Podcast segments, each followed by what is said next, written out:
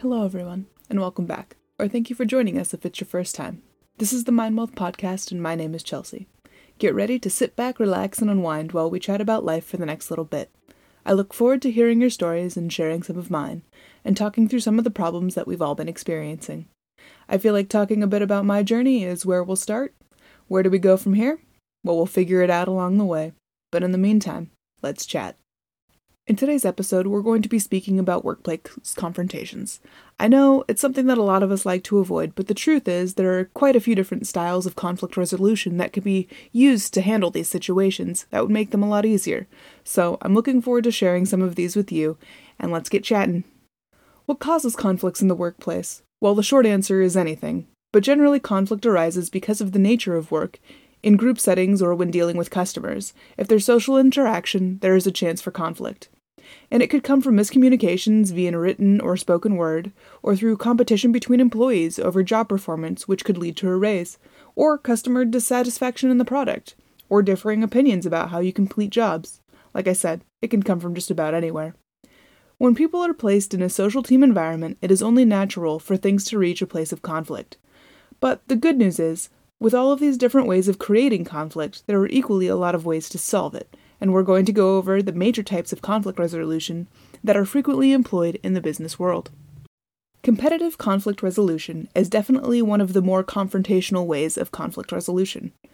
There has to be a defined winner and a loser in the situation before it can come to a conclusion.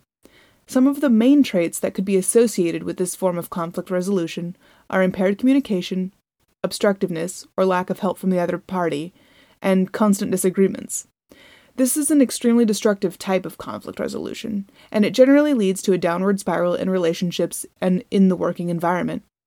The only time when this style of conflict resolution is effective is when you're directly competing against another business, and the relationship between the businesses doesn't matter, but the outcome of the conflict does. An example of when competitive conflict resolution is helpful would be when two companies who create the same product are fighting for a sponsorship from an outside vendor. It doesn't matter if you piss off the other company, because it's unlikely you would ever work for them or do any work with them, but you could score a big promotion if you land the sponsorship. Avoidant conflict resolution is another less than ideal form of conflict resolution. It doesn't really solve any of the problems that may be left to fester and ultimately turn into larger issues. Avoidant style is just like it sounds. You remove yourself from the situation. You do not handle the requests made of you, or you change topics or ideas presented to stop discussing the issue that caused the conflict in the first place. Again, there is a time and place where avoidant conflict resolution may be exactly the option you need, but generally, it's better to deal with the issues at hand. A coworker who spends too much time texting during a shift when phones are not allowed on the office floor could be a time when you might do some avoidant conflict resolution, because honestly, it isn't hurting the way you do your job, and you can choose to ignore the situation and just focus on your own productivity. Accommodating conflict resolution is essentially the opposite of the confronting style, where you do whatever it is that will get you through the day, saying yes to lunch with the boss, taking on extra work because it was requested of you, fixing something you don't really believe needs to be fixed because your coworker wants it in a different way. While it seems like it might be the best answer, it may cause resentments and feelings of being taken advantage of because you're doing things just to get along. The appropriate time to use this style of conflict resolution is likely at times when you want to maintain the relationships, but you do not particularly care about the outcome of the situation. If a coworker asks you to help them on a project, or asks for copious amounts of questions and you don't really have the time for, but you make the time, this may come back to benefit you in the future, as they are likely to return the favor.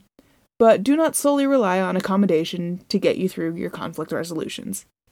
Compromising conflict resolution is a style where you're attempting to find a mutually agreeable solution to the problem. The goal of this style is to finish the conflict as quickly as possible. When the outcome of the problem doesn't matter, but the time being wasted to solve it is the issue, compromising conflict resolution is your best bet. It's the kind of we agree to disagree solution. A prime time to use compromising styles is when you're trying to reach a deadline, but you cannot decide on how to do the project. So you settle on a way to do it just so you can get it started and finish it. The major downside is that it's likely that neither party is really satisfied with the answer to the conflict, so be ready for the conflict to return at a later date. But at least you got it done. Finally, we have collaborating conflict resolution, which is a mix of being assertive in what you want, but also be willing to talk it out and cooperate.